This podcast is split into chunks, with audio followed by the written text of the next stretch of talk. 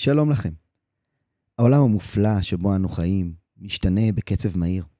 השינויים טכנולוגיים, פסיכולוגיים וגם חברתיים. הפרק הזה מוקדש לאחת התופעות הכי פחות מוכרות חברתית, תופעה שמשתנה בין היתר בגלל כלים טכנולוגיים, תופעת הכתות. החלק הראשון, עם אלה גולן, יעסוק בסיפור האישי שלה, שחושף בפנינו את הדינמיקה של איך נכנסים לכתות. החלק השני יעסוק בתופעה הכל כך מתרחבת הזאת ברמה החברתית, ואיך מזהים ומתמודדים כשאנחנו נתקלים בה בעצמנו. שיהיה לכם האזנה מרתקת.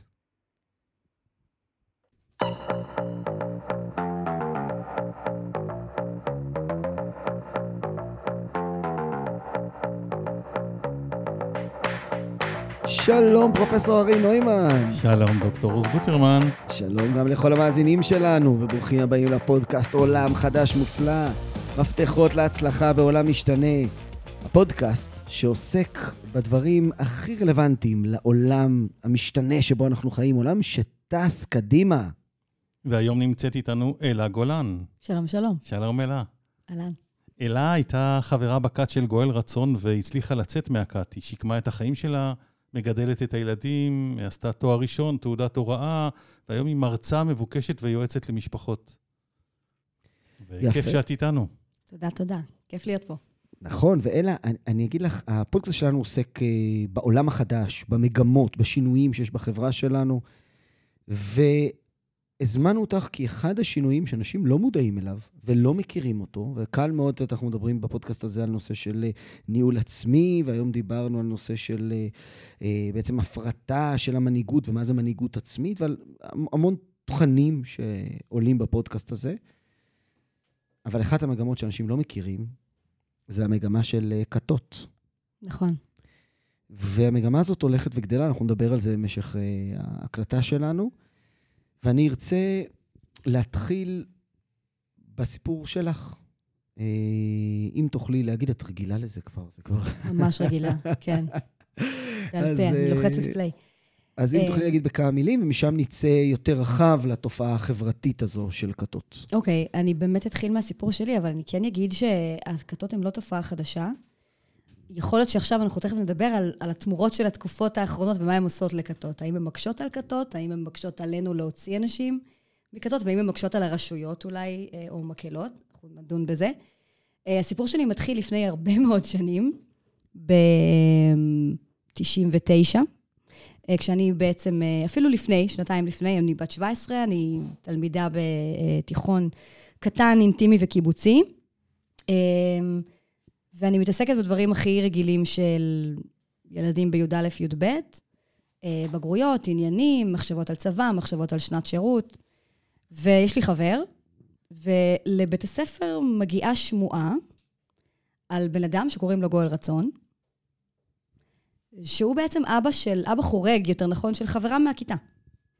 ככה בעצם השם שלו הגיע לבית הספר הקיבוצי, לחצר בית ספר קיבוצי, ומתחילים לדבר עליו כמישהו עם יכולות ריפוי. אנחנו מדברים על סוף שנות ה-90. אני מזכירה לכם, תקופה שבה כל דודה שנייה שלי הלכה ללמוד לעשות רייקי, ופתאום היה מלא הילינג, ופתאום היה מלא קריסטלים, ופתאום היה המון ניו אייג' כזה.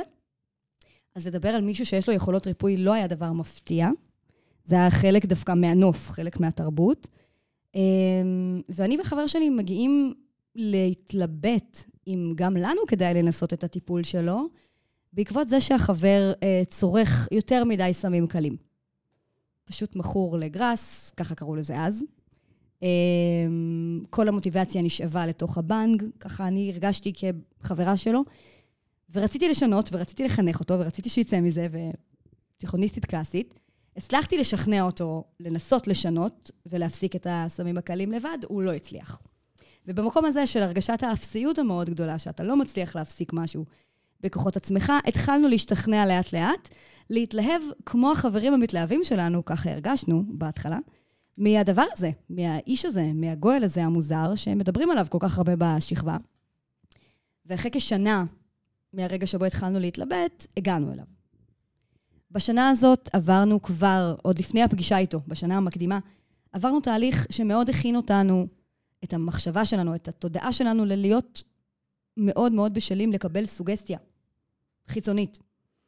אמ, וסוגסטיה אה, אה, של משהו שהוא מאוד שונה מהתרבות שלנו באותה תקופה.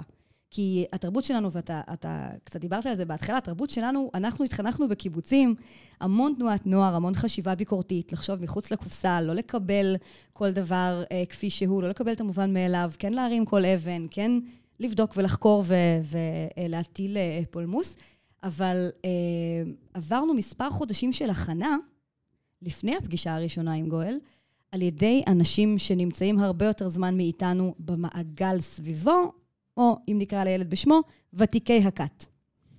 לוותיקי הכת יש תפקיד, לא תמיד זה עובר דרכם, אני, ככה כשאני פותחת מעוד סיפורים שאני מכירה, אבל יש להם תפקיד חוזר על עצמו, כי הם סוג של שליחים, סוג של סוכנים. הם סוכני חברות בעצם. הם הם למדו סוכ- איתך בבית הספר? אלה שלמדו איתי בבית הספר היו בשלב שלי. גם הם קיבלו ביחד איתי, כל אחד בנפרד, שיחות ותקשורת עם אנשים ותיקים יותר בכת, מבוגרים יותר, דווקא משפחות צעירות, גברים יותר, קצת נשים, אמ, והם הגדירו את עצמם תלמידים של גואל ומטופלים של גואל, הם בעצם היו, סבבו אותו כמו מין הדת מאמינים כזאת כבר מה-80's, משנות ה-80, 10-15 שנה לפני. אמ, והם מספרים לנו עליו, על הבן אדם. זה מתחיל מלספר על איך כל אחד ניצל, לכל אחד יש סיפור ניסים ונפלאות. זה ממשיך אה, על האישיות שלו, על כמה הוא מכיל ומקבל, וגולש לתוך עולם אינטלקטואלי, או שאולי נגיד אה, אה, כביכול אינטלקטואלי, כי יש בתוך כל כת המון המון המון רעיונות. הכת מנפנפת ברעיונות האלה, היא מתגאה בהם, היא מתהדרת בהם. והרעיונות האלה מאוד התחברו לתרבות שלנו. כן, זאת אומרת, זה, הצד האינטלקטואלי חייב להיות משהו שתופס לך את הראש. אני קוראת לזה בום אינטלקטואלי, כי אתה עף על זה. אבל שנייה, אנחנו עוד לא שם, אנחנו רק שומעים סיפורים על.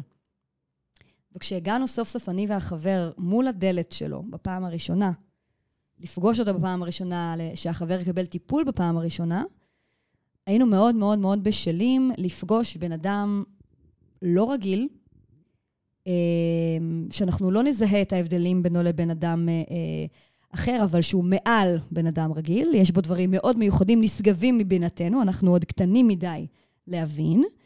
אה, והוא עומד לפתוח לנו פתח לעולם חדש, מרתק, מסעיר, העולם הרוחני. בואו נקרא לזה העולם הרוחניקי, כי אני לא רוצה אה, אה, להישמע צינית לאף רעיון ולאף דת ולאף דברים שנדבר עליהם תכף, אבל אני קוראת רוחניקיות למקום שבו הרוחניות החיובית הופכת להיות חולה סלש קצת סינדרום האישה העמוקה. אתם מבינים על מה אני מדברת או שאני אפרט תכף? תפרטי. אני חושב שזה ממש, אה, למי שלא מכיר את זה לעומק כמוך, זה לא דבר ברור מאליו. אוקיי, okay, אז, אז המקום שבו אתה מאמין באמונה שלמה במשהו, לא משנה במה, הוא אכן מזכך, עושה טוב לנפש, מעודד חשיבה חיובית, מוסיף כוחות חוסן, אבל כשאתה מתחיל להיכנס לתוך איזושהי מערכת שבה, אם קרה לי משהו רע, חליתי, או קרה לי משהו, זה כנראה אומר שחטאתי במשהו, ואני צריכה ללכת ולצלוב את עצמי ולבדוק מה קרה ולמה, אה, ככה בפשט, זאת לא הכוונה המקורית של אף דת ושל אף אה, אה, רעיון רוחני, וכשהופכים את זה לחולה, זה מתפ... מתפרש אצל האנשים בצורה הזאת, והם מתחילים לחיות בצורה הזאת. המחשבה, החשיבה הופכת להיות מאוד מאוד מצומצמת, הכל עובד על שכר ועונש. זאת לא כוונת המשורר. אני נותנת הרבה מקום של כבוד ל, ליהדות כפי שהיא הייתה לפני שגואל חיבל לי בה, ולקבלה כפי שהיא הייתה לפני שגואל חיבל לי בה, ו- ולכל העולם הרוחני, כי התעסקנו גם בבודהיזם, גם בהכול. אז אנחנו כבר שומעים על כל המושגים האלה, ואפילו מקבלים ספרים, לפני שאנחנו פוגשים את גואל. והספרים האלה הם כאילו בחזקת צריך להגיע מספיק נכונים למפגש איתו, כי אם אתה לא מספיק, אז אתה תפספס את הטיפול, אולי אתה לא בדרגה מספיק גבוהה, אז זה עליך. אם זה לא עובד, זה עליך. ואנחנו מוכנים לפגוש מאחורי הדלת מישהו מאוד נוקב, כי העולם הרוחני כבר הצטייר לנו כמשהו שאי אפשר לשקר אותו. קוראים אותך, קוראים לב וכליות. אתה חייב להיות אמיתי, נכון, כנה, ישר, ישיר, בלי זיופים, בלי צביעות. אתה חייב לבוא אמיתי אחרת, אתה לא ראוי להיות פה בכלל.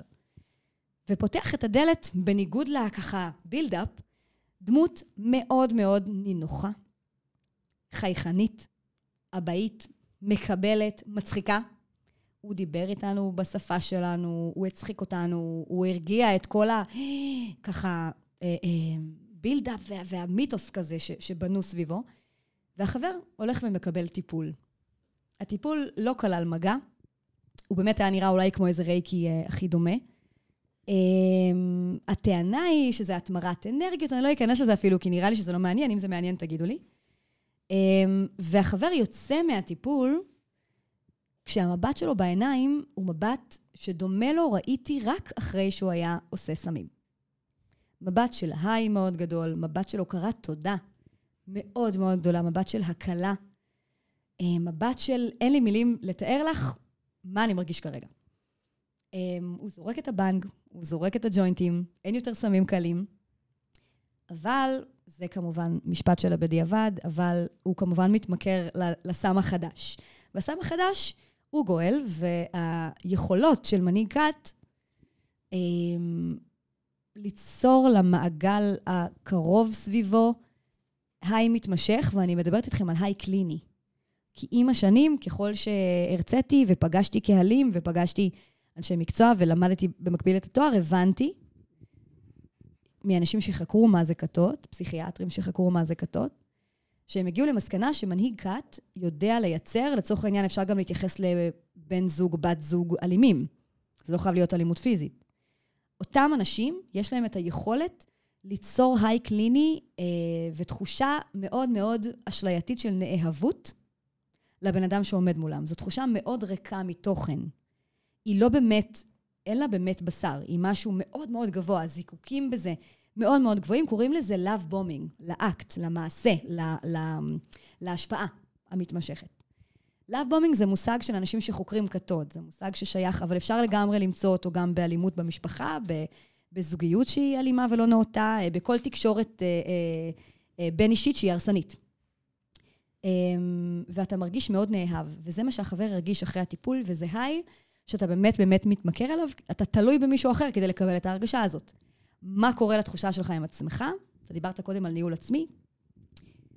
אמ, כל מה שידעת שאתה מתנפץ לאלפי רסיסים, ואתה גם גאה בזה. אתה מבין את זה בעוד זה קורה, אתה קולט את זה, ואתה מבין שזה הירואי, כי זאת רוחניות. למחוק. כל, ה, כל הקערה התהפכה על פיה, כל הדברים עליהם גדלנו, כל העקרונות עליהם התחנכנו, הכל פתאום מתגלה לך כאילו היה פייק, ועכשיו אתה רואה את האור.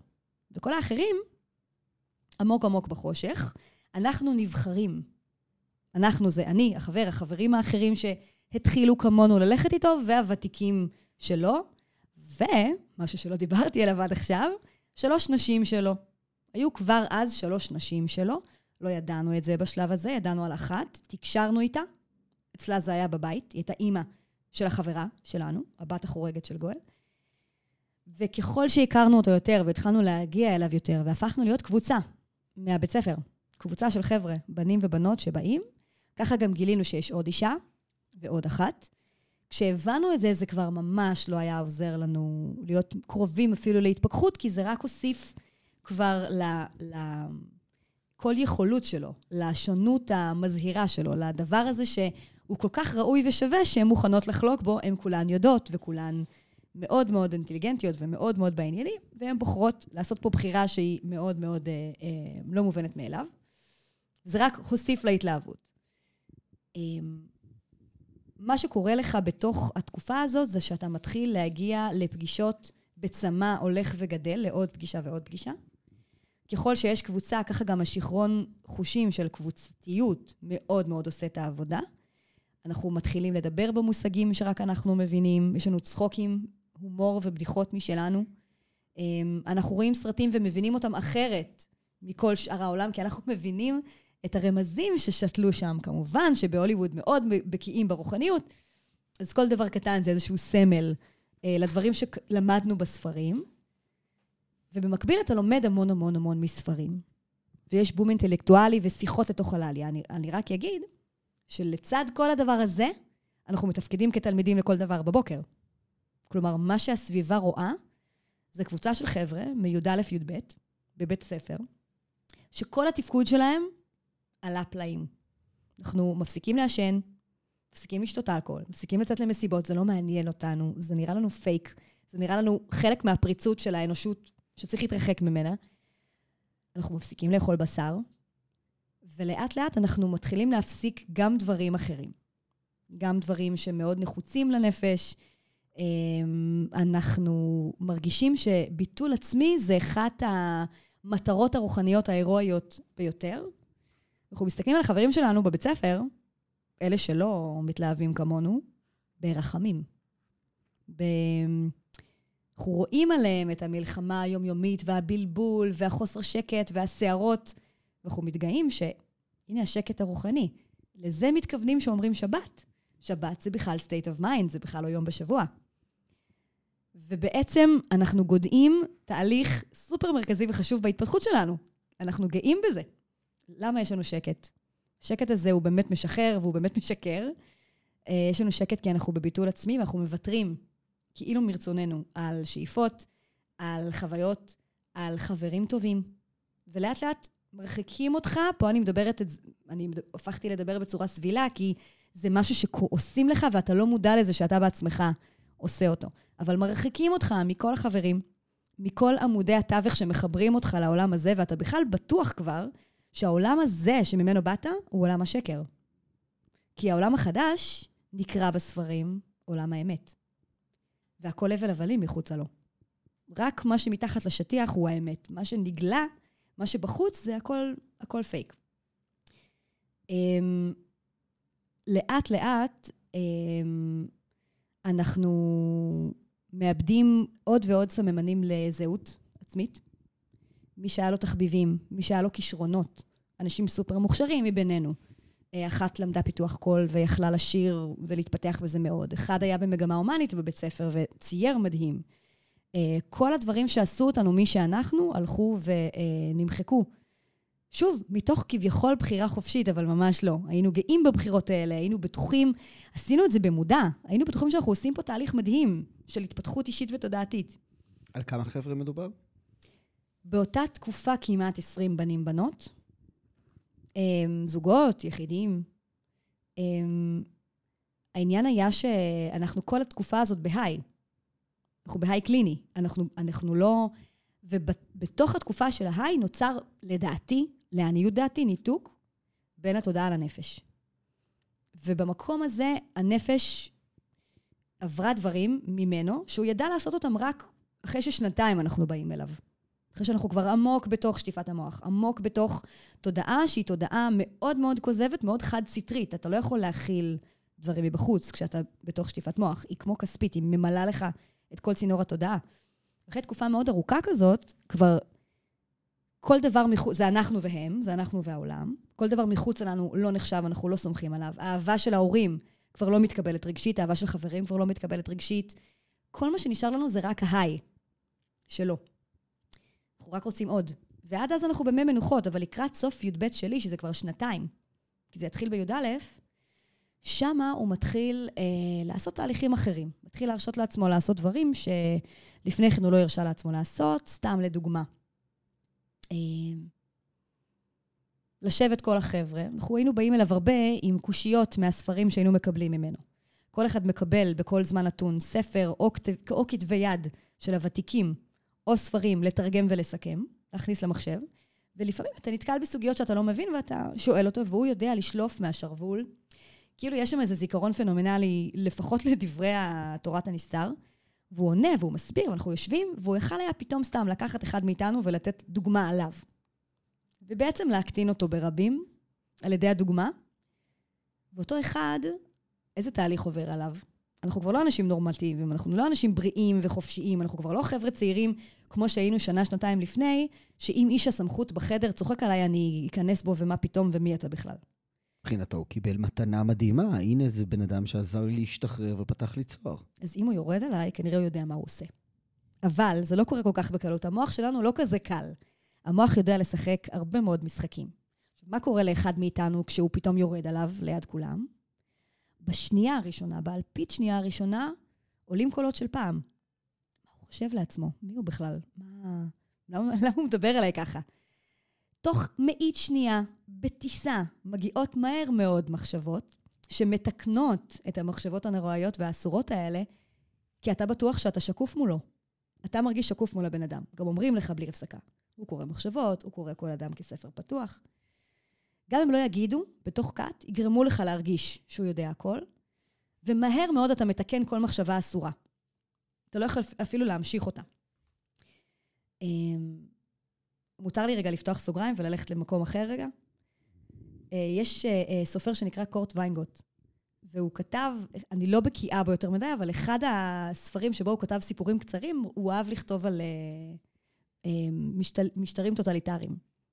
באחד הסיפורים הקצרים שלו הוא מדבר על זוג שצופה בטלוויזיה במשטר טוטליטרי, וכל הרקדניות רוקדות כמובן עם מסכה, כי אסור שאחת תהיה יותר יפה מהשנייה, והם צופים בטלוויזיה. קצת כמו ככה אווירת האח הגדול, 1984 כזה. ופתאום נכנסת לשידור חוליה של מחבלים עם רובים ומשתלטים על השידור. תוך שתי דקות משתלטים עליהם אנשי המשטר, שמים שקופית בטלוויזיה, ובמוח של הבעל והאישה שצופים בתוכנית מודלק הצ'יפ החשמלי. מרגע שבו מודלק הצ'יפ החשמלי, הם לא זוכרים על מה הם חשבו. כל מחשבות ההתנגדות שלהם נקטעו, הם לא מסוגלים להמשיך לחשוב, והם חוזרים למצב הרגיל, להיות מנוונים לתוך הדבר הזה. ככה אנחנו היינו.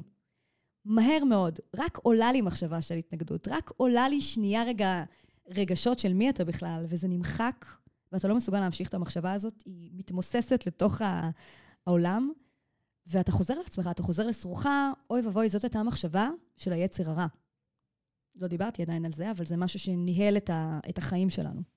זה היה בספרים, זה היה בשיחות שלנו, זה היה במלל שלנו, היצר הרע. אמ, והתחלנו לחלק את המחשבות לראויות ולא ראויות, ולחסל כל מחשבה לא ראויה. וזה אומר שכל מחשבת ספק שהייתה יכולה להציל אותי, שהיו הרבה מחשבות ספק כל הזמן, פשוט נכנסה למגירת המחשבות האסורות, ומאותו רגע ואילך, 12 שנה קדימה, כל רגע שבו משהו בי אומר לי, היי, hey, רגע, משהו פה לא בסדר, את צריכה לקום וללכת, מחשבה כזאת מסורסת באלפית השנייה, באלימות רבה על ידי המחשבות שלי עצמי. אה, על ידי סופר אגו שהוא גדול כרגע, כמו במשטר טוטליטרי, כמו המשטרה, משטרת המחשבות העצמית, וזהו. אין יותר אפשרות להמשיך, וכל הזמן הזה אני ב high. אני ב high, טוב לי. אני במחשבה שאני במקום הכי מדהים בעולם, כל מילה טובה שלו, איזה רוחנית אני, איזה מתקדמת אני, אה, אה, מעלה אותי ככה על טיל מאוד גבוה, אני קוראת ספרים, אני מדברת עם החבר'ה, אני מרגישה שאני מתקנת מידות ועולה בדרגות רוחניות. ואז מגיעות הבגרויות. והציונים יוצאים מאוד טובים, כי גואל מדרבן אותנו ללמוד כמו שצריך. מעולה. היינו במצב, התפקוד עלה הפלאים. וזהו. לקראת סוף י"ב מתחילים פתאום כל מיני שינויים על דיבורים אחרים פתאום על צבא ממה שהוא דיבר בהתחלה, שהוא עודד ופרגן. דיבורים אחרים על שנת שירות, שהיינו כולנו בעניין, אין דבר כזה בית ספר קיבוצי בלי. והדברים האלה פתאום משתנים, פתאום זה יהרוס את הנשמה, פתאום זה הדבר הכי משחית שיכול להיות. ואנחנו כולנו אה, מתחמקים מהצבא בדרכים עקלקלות, וחלקנו, אני והחבר ספציפית, עוברים לתל אביב. אנחנו נהיים בגירים, מסיימים י"ב, אנחנו בני 18, עוזבים כל אחד את הקיבוץ שלו, ומפסידים את כל הזכויות, ועוברים לעיר, לגור כמה שיותר קרוב אליו, ומבחינתנו ניצחנו את העולם. ניצחנו את העדר, אנחנו מבחינתנו עצרנו את הייעוד הנוראי שהחברה עשתה לנו, אנחנו לא נהיה כמו כולם כצאן הטבח, אנחנו אחרים, אנחנו מוארים ואנחנו באור. וזהו, אנחנו גרים בתל אביב. זה פרק א'. משם כבר הדרך הולכת ומסתעפת, אבל אני חושבת שנשאיר את זה קצת לאחר כך, כי מפה הדרך מתחילה להיות תכנות מחשבתי מדוגם, שמכניס אותנו למשבצות שאנחנו לא, לא יודעים לצאת מהן, עד שהמדינה לא התערבה. אמרת קודם, אה, הצליחה לצאת, לא הצלחתי לצאת. הוציאו אותנו. אה, לא עשינו את זה לבד. את חושבת שאם לא היו מוציאים אותך, יכול להיות שהיה, יש תסריט כזה שעד היום היית שם? חד משמעית, אין תסריט אחר. לא רואה את עצמי יוצאת לבד. כי אתה כל הזמן לומד דרכים חדשות להגן על עצמך מפני התפכחות. התפכחות זה כמו להיות אפיקורס, זה כמו לבגוד. זה הדבר הכי מפחיד שיכול להיות. זה נוראי בעיניך כמו עכשיו מחשבות על לרצוח. מה פתאום שאני אעזוב? מה פתאום שאני אפילו אעז להגיד לעצמי שלא טוב לי פה? זה בטוח התעתועים של היצר. מה, אני נופל ליצר? מה פתאום? אני כבר בדרגה גבוהה. אבל מסקרן אותי איך ממצב שאתם זוג, החבר גם נשאר עד הסוף, עד שהמשטרה הגיעה? יש שלב שבו גואל מוריד, מוציא לאט לאט, ממיס החוצה את הבנים. כל אחד, ב, כל אחד בסיפורו שלו, כל בן עובר החוצה בסיפורו שלו. ויש לי תיאוריה איך הוא עשה את זה, אני לא יודעת אם היא נכונה, אני מדברת אותה בהרצאות, כי היא, היא מדגימה מאוד נכון איך עובדת שטיפת המוח, וכמה היא עובדת, איך אמר uh, שאולי, זה הכל המינונים. Um, אנחנו הופכים להיות קבוצה של בגירים, כולנו סביבו, כל החבר'ה הצעירים. הוותיקי כת כבר כולם רגל אחת בחוץ, כי האישה לא אוהבת את הקשר, הם כבר יש להם ילדים, כבר פה ושם. פתאום אנחנו קבוצה של כאילו דור שתיים, צעירים יותר.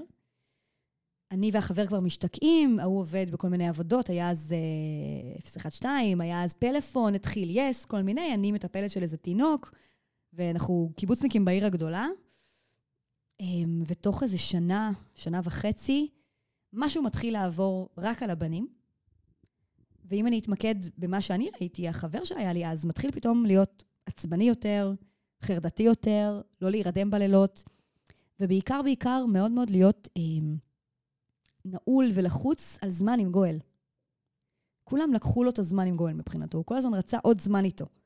עכשיו, היום אני יודעת להגיד מה הדרייב שעושה אותך במצוקה לראות את המנהיג שלך, וזה שני כפתורים, שגורמים להם שני דברים שונים, אבל הם כפתורים, זה כאילו המוח שלך מתוכנת.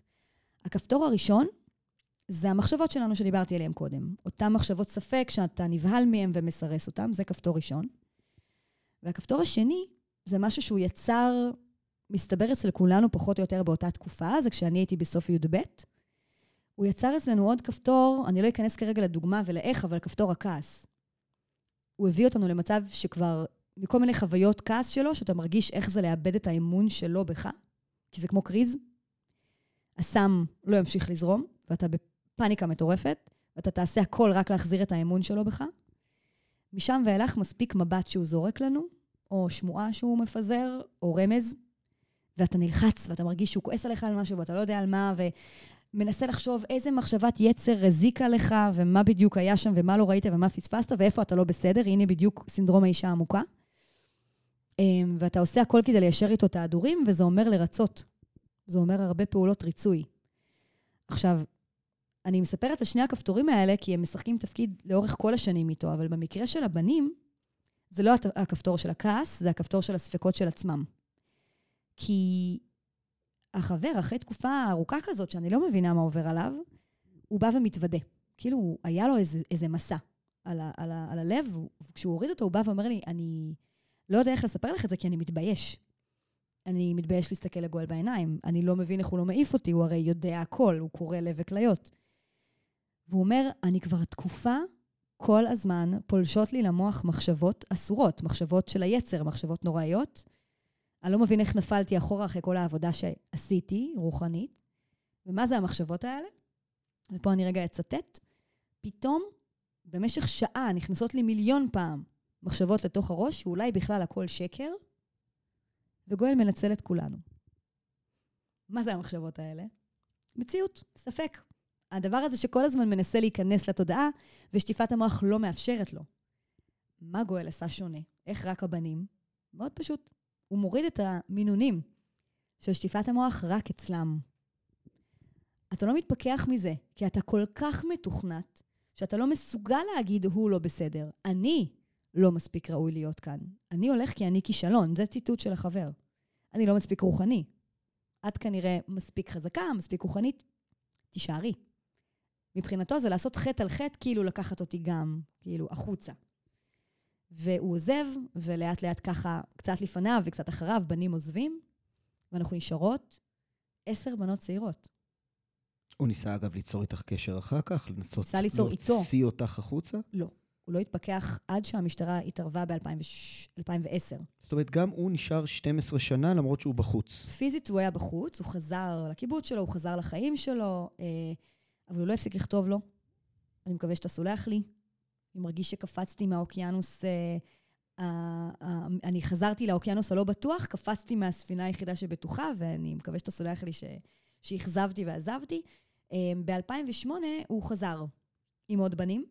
היו כתבות עלינו, וככה דיברו עלינו, והוא ועוד בחור אחד שהיה איתנו בתקופה הראשונית, ועוד חדש שהם הביאו, התחילו להגיע אליו, שוב, פעם בשבוע, ככה ללמוד אצלו, להיות מטופלים, להתייעץ איתו.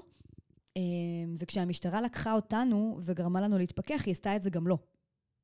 אמ, שזה כבר היה, הוא כבר היה איש משפחה באותה תקופה. אמ, אבל ב-2000, 2001, כשאנחנו נשארות רק בנות, אנחנו בעצם בעיוורון כל כך גדול, שאנחנו לא קולטות. לא קולטות שרק הבנים הלכו, לא קולטות שנשארנו עשר בנות ושיש כאן משהו מגמתי, כי המוח בכלל לא יכל היה להתייחס לגואל כאיזה מישהו עם מזימות. המוח בכלל לא יכל היה להסתכל עליו כאל איזה מישהו שרוצה משהו מיני. הוא היה צדיק מבחינתנו. ויותר מזה אני אגיד, שבתוך התקופה הזאת שאנחנו רק בנות, ואנחנו עדיין בתפר הזה של עשר בנות שעדיין רואות אותו כמטפל, כמורה, כאיזה מישהו נשגב מאיתנו, ועוד לא חושבות אפילו שעוד שנה נמצא את עצמנו, מגדירות את עצמנו נשים שלו, אני היום בדיעבד חושבת שאפילו היה שם רמזים מצידו, לפחות רמז אחד מיני אני שחזרתי אה, ככה דרך הטיפול שלי, שאני זוכרת איך המוח שלי כאילו ביטל את זה, אין מצב, אין מצב שלזה הוא מתכוון, מה פתאום, זה אני עם השטויות שלי בראש, מה... ואני רגע אגיד את הרמז, למרות שהוא מאוד... אני לא יכולה לתאר אותו סמוי כמו שהוא עשה את זה. אני אתאר אותו יותר מפורש. הוא עשה את זה מאוד סמוי, מאוד כרוך כאילו בהמון הצדקות. הוא היה אה, סורק, במרכאות, את הגוף, אומר לך מה מצבך הרפואי, מה הרופאים לא יודעים, למה מטריד אותך מה שמטריד אותך, ואתה תמיד תופס את הראש ואומר, יואו, איך הוא יודע? אבל אז הוא גם מגדיל את זה לבעיות הרבה יותר גדולות ממה שזה, והרופאים לא יודעים, ובמילים אחרות, אם לא תמשיכו להיות מטופלים אצלי, התהליך לא ייעצר. ובאחד הפעמים האלה הוא זורק לי, את יודעת, אבל יש דרך שבה את יכולה לפתור את זה, אבל לא, לא, לא, עזבי, את עוד לא... את עוד לא שם, את, את, את תזדעזעי, את עוד לא... עכשיו, לא שאלתי, אבל משהו בידע למה הוא מתכוון, ומחקתי את זה מיידית. לא יכול להיות, אין מצב, מה פתאום? הוא? מה אני, איך הגעתי לזה? אני הלא בסדר, כאילו שאני בכלל חושבת שזה, שלזה הוא מתכוון, זה, זה בכלל לא הגיוני, שהוא ידבר על הכיוון הזה. אמ, ואיפשהו דחקתי את זה, סירסתי את זה, בכלל לא התייחסתי לאמירה הזאת, שכחתי ממנה. השכחתי אותה מעצמי. ואנחנו אה, אה, עוברות לאט-לאט לקבל ספרים מסוג אחר, תכנים אה, אה, אינטלקטואליים מסוג אחר, הרבה דיבורים על מה תפקיד ההיריון והלידה ברוחניות, מה תפקיד האישה ברוחניות, הרבה דיבורים על אה, כמה זה מסוכן להביא ילדים מגבר טמא. ולאט-לאט, עוד אחת ועוד אחת, פתאום נפתחת לה הנשמה והיא מבינה במקרה, מתוך נשמתה העמוקה לבד לגמרי, היא הגיעה לזה, שבעצם היא נולדה לייעוד לא אחר מאשר להביא ילדים, לא לגואל. זה כאילו להביא ילדים לדבר הכי רוחני שתמצאי. אופס, במקרה לגמרי, יש פה אחד כזה לצידך, אל תפספסי את ההזדמנות הזאת, כי לא סתם נבחרת, החיים הביאו את זה לכדי זה. כי בך יש משהו שאין באחרים, שזה תכנים שאנחנו גם שומעים לפני, עוד בתקופת הבנים, בנו יש משהו מיוחד, אנחנו בכלל נשמות גבוהות בגלגולים קודמים וכן הלאה וכן הלאה. כל הספרים שהתעסקנו בהם עסקו בגלגולים, כל המידע והתוכן האינטלקטואלי התעסק בחיבוט הקבר, הארי הקדוש, נועם אלימלך, דברים שלא אמורים להתעסק איתם. כשאנשים דתיים שומעים הרצאות שלי והם שומעים את הספרים שהתעסקנו בהם, הם תופסים את הראש בייאוש, כאילו, אסור לדבר, אסור לקרוא בלי, בטח לא בבורות שאנחנו היינו בה. וכן, הראש שלנו נכנס לתוך התודעה הזאת, ולשם כך נולדנו, ואני צריכה להביא ילדים ולהתגבר על כל מה שזה אומר. וכשאני רואה חברות שלי, שאת חלקם אני מכירה הרבה שנים, מגיל ממש קטן, עוברות את הגדר ואומרות, רק איתו אני אהיה, כל גבר אחר יהיה התפשרות, זה הייעוד שלי, אני מרגישה שנשארתי מאחור. אני מרגישה שהפסדתי בתחרות, כי אני לא מבינה איך לי עדיין מפריעים כל מיני דברים, שלהן כנראה הם לא מפריעים. איך אני עדיין מזדעזעת, איך אני עדיין חושבת על מראה חיצוני. אוי ואבוי לי שאני אתפס בכלכלתי, שאני בכלל עדיין חושבת על מראה חיצוני ועל גילאים ועל כל הדברים השוליים האלה, שהרי העולם הרוחני לא רואה את הדברים האלה, וגם אני לא אמורה לראות אותם. ואני זוכרת שבאיזשהו שלב גואל הופך להיות הדבר הכי בטוח, כי העולם החיצון הפך להיות הדבר הכי מסוכן. הוא לאט לאט מטפטף את זה. כל צעד זה איזשהו חטא או עבירה שאסור לעשות, ועליה יש עונש. אנחנו קוראים בספרים על שכר ועונש כל הזמן. וצריך להיצמד אליו כדי ללכת בדרך הבטוחה בעולם הזה. וזהו, לאט לאט אני מתחילה להבין שאני הבעיה, אני לא תקינה בזה שאני חושבת שמפריע לי איך הוא נראה ופערי הגילאים. ובאיזשהו שלב אני מבינה שאני צריכה להביא ילדים רק ממנו, ועכשיו נשאר לי רק לדלג, למצוא גשר על הפער הזה שאני לא מספיק טובה בו. עד כאן, החלק הראשון של השיחה עם אלה גולן, על כתות, והחלק הזה עסק יותר מהכל בסיפור האישי שלה. סיפור שחושף את הדינמיקה של איך אדם נורמטיבי, משפחה אוהבת, יכול להגיע לתוך כת. אבל התופעה של הכתות היא תופעה הולכת ומתרחבת בעולם החדש שלנו. והחלק השני יעסוק בלמה, מה הסיבות הטכנולוגיות שהתופעה הזאת כל כך רחבה וכל כך לא מוכרת בישראל, ואיך ניתן להתמודד עם התופעה הזאת. אז מוזמנים לעבור לחלק השני.